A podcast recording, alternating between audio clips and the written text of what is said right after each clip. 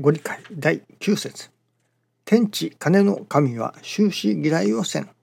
信心は心を背も持ってはならぬ。心を広を持っておれ。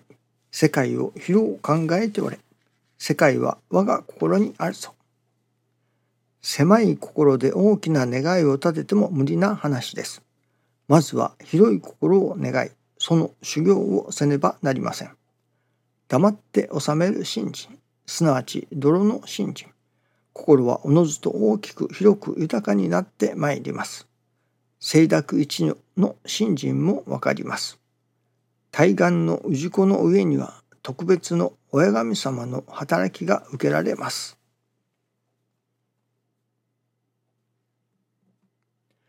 対岸の牛子大きな願いですね。その私どもの大きな願い小さな願いというのがありますね。小さな願いとはやはりそれは私どもの私利私欲から出てくるところの願い。例えば何と言いましょうかね10万円儲かることを願うことよりも1億円10億円儲かることを願う。そちらの方が大きな願いだ。10万円儲かることを願う。願いは小さな願いであり。1億円10億円儲かることを願う。その願いの方が大きな願いだ。ということではないと思いますね。その私どもが私利私欲のため私利私欲いわゆる牙城牙欲を満たすことのための願い。それはどこまで行っても小さな願いですね。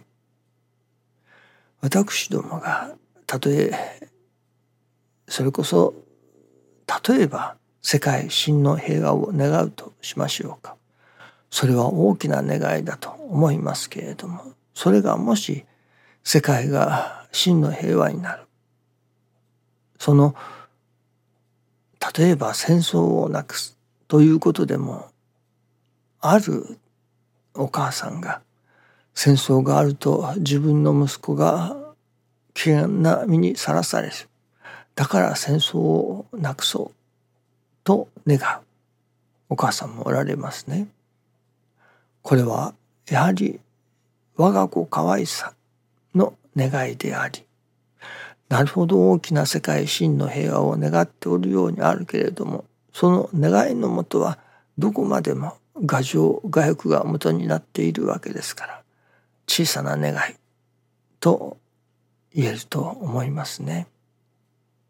一方世界真の平和を願うそれは世の多くの人々世の人間というのでしょうかねたくさんの人々の幸せを幸福なまあ真の助かりですね。その世界中の人々の助かりを願う。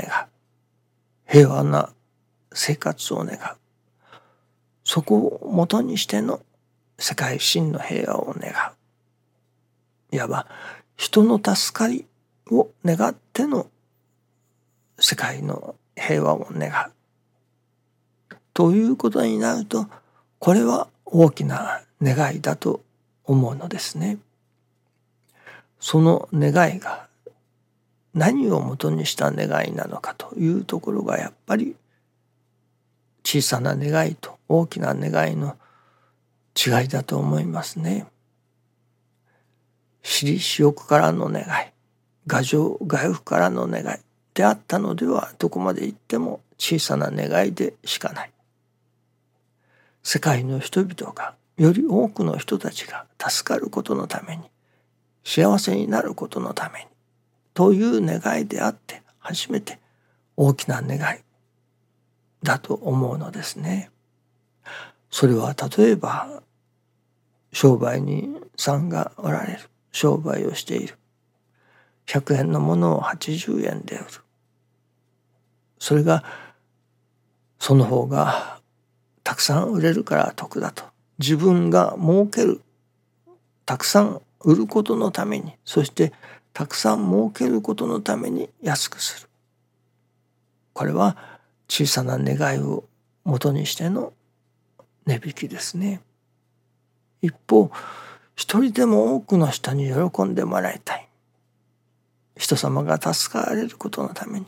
人様の家計を少しでも助けたい。より多くの人に喜んでもらいたいだから100円を80円にするのだというこれはたかだか100円を80円20円値引くというだけでしょうけれどもこれはやはり大きな願いをもとにした行動だと思いますね。その願いというのでしょうか？その元が私利私欲牙城牙欲をもとにしての願いなのか。それこそより多くの人人々の助かりを願ってのいわゆる神心をもとにしての願いなのか。の違いだということですね。私どもが私ども自身が助かる。そのためには私自身の中に和らぎ喜ぶ我が心が芽生えてこなければならないその真の助かりの源であるところの和らぎ喜ぶ我が心それはどうしたらいただけれるかそれはやはり神様との心の触れ合い心の交流の中から生まれてくるのだと思いますね。ではどうしたらその神様との心の交流が得られるか神様の心に触れることができるか。おいさみですね。それはやはり師匠が教えてくださる師匠大坪宗一郎氏が教えてくださる成り行きを大切にとどという生き方の中から神様のお心に触れることができる。神様のご親切に触れそして神様のお心に触れることができるようになるいよいよその成り行きを通して私どもの中に神心を育てさせていただく神様が育ててくださるわけですね。そのことを通して私どもの中に私どもが牙城牙欲があったのでは牙城牙欲の願いであったのでは神様のお心に触れることはなかなか難しい。しかしその発端は牙城牙欲であってもその中というのでしょうかね。神様のお働きに触れる中に私どもの中に神心が芽生えてくる。人が助かりさえすればという心がいよいよ大きく募ってくる。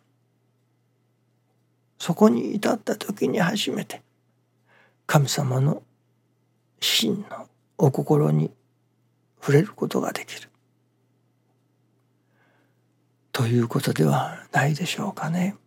ですから成り行きを大切にするということは何も私どもの願い事が叶うことのために社会的な成功を得ることのために成り行きを大切にすれば社会的にも成功することができる。そのために成り行きを大切にするというのではありませんね。成り行きを大切にすることによって神様との心の触れ合いができるようになる。私どもの心を育てる。一つ一つなるほど最初は牙城牙欲からの願いであったものがそれがだんだん神心をもとにしての願い。神心をもとにしてのまあ私どもの心というものがいよいよ育ってくるということではないでしょうかね。そしてその私どもの中に神心が育って初めて真の神様との心の触れ合いができるようになる。そこに初めて本当の意味での和らぎ喜ぶ我が心がいただけれるようになるとまあそれが段階を応じて一段一段そういうことになってくるわけですけれども最初からいただけれるとは思いませんけれどもそこにはやはり実験の積み重ね稽古の積み重ねがいるということではありますね。どうぞ神様のお心に触れる私どもが神心が育つようなそういう信心をさせていただきたいと思いますね。ためにはやはり日々の稽古が日々成り行きを大切にさせていただきそしてそこに神様のお心を肌身に感じる稽古がいりますね。どうぞよろしくお願いいたします。